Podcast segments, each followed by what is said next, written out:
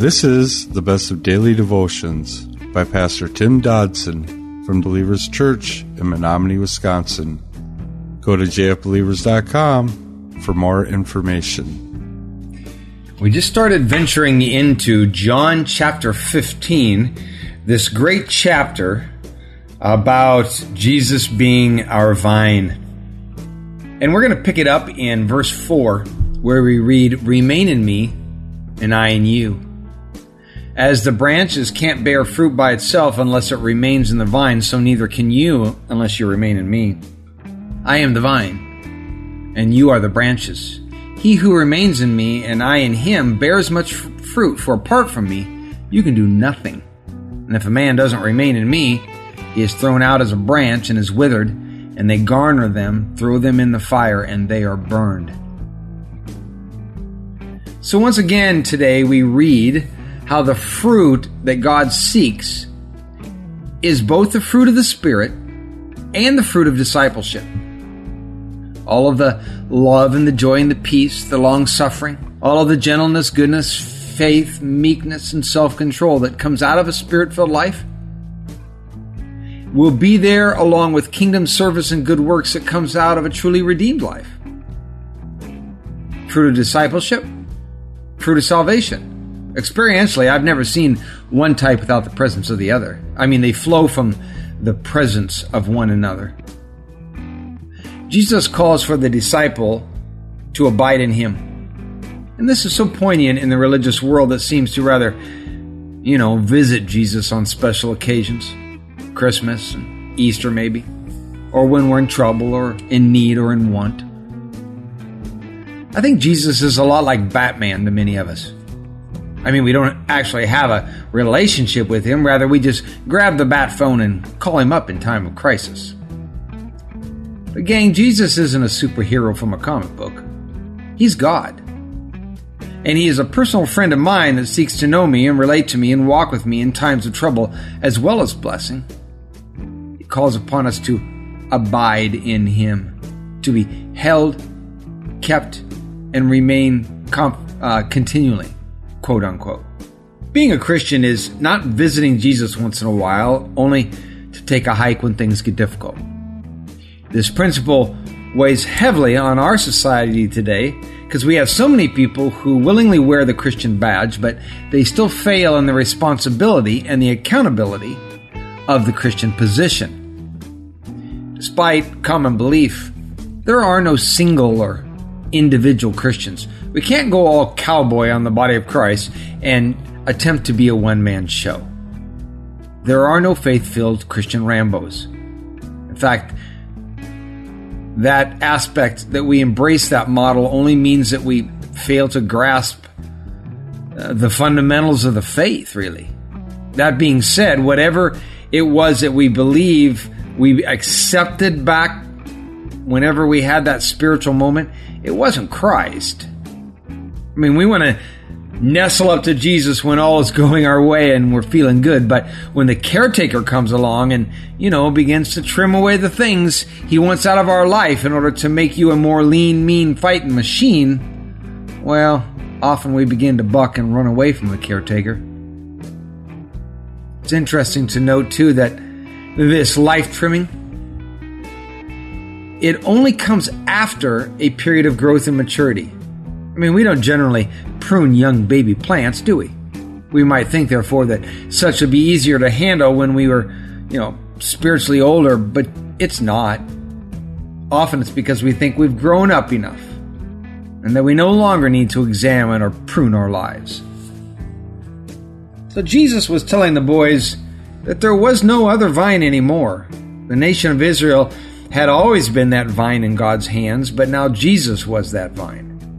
There will be no more approaching the caretaker without going through Jesus. Unless we are attached to the vine and stay attached to that vine, we are lost. But when we're attached to Jesus, we bear much fruit. However, if I fail to be attached to Christ, if I fail to stay attached, fail to abide, we are cast out. And, and that's not, you know, dissing the security of one's faith and, and the, the doctrine behind that.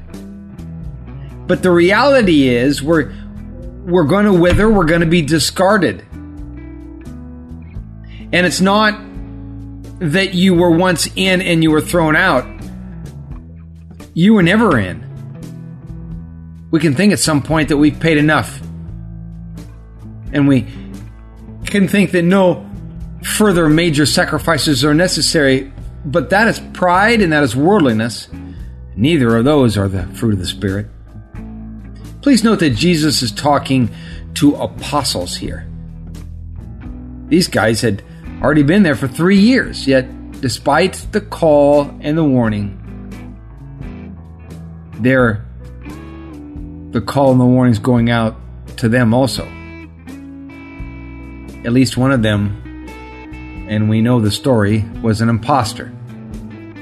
And he didn't make it despite having jumped through all of the hoops.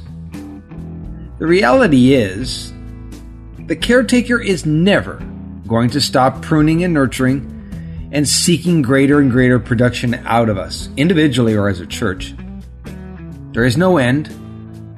There is no finish line except death.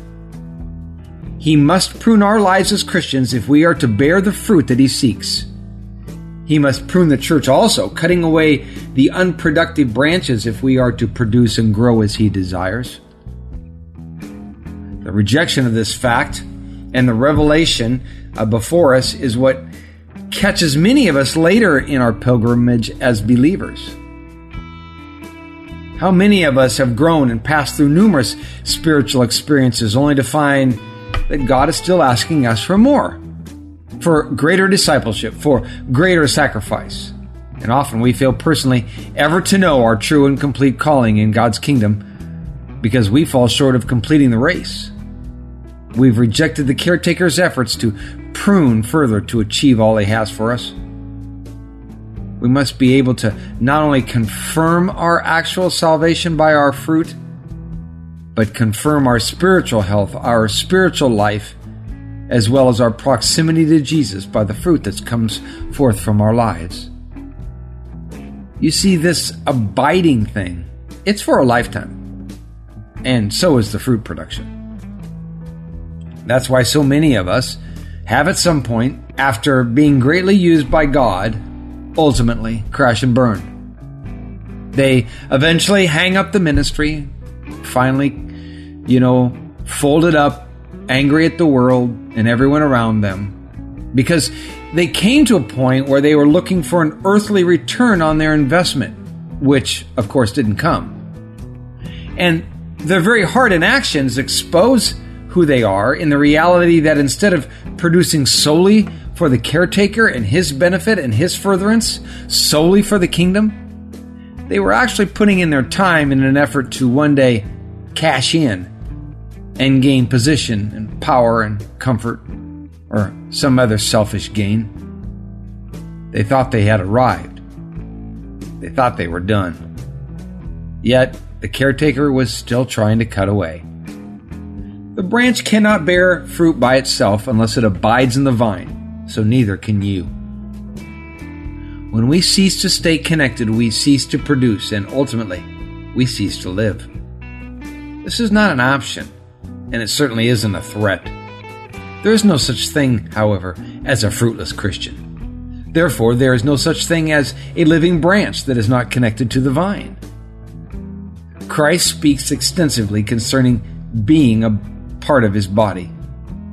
So if you're out there on your own, no church, no fellowship, no service, no unity or accountability, you are off the vine. And don't be giving me the argument, well, I just belong to the universal body of Christ, not to a church, because that's a farce and that's a lie. You cannot serve your brothers and sisters if there aren't any around. You can't tithe if there's no church to do that at. You cannot give and receive the benefits of God's Spirit, gifts that exist to bless others in the body. You cannot be accountable. You are a disembodied organ. And for all practical purposes, you're dead.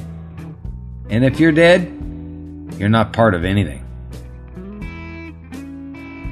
That was our daily devotions by Pastor Tim Dodson. To learn more about Tim Dodson or Believers Church, visit jfbelievers.com.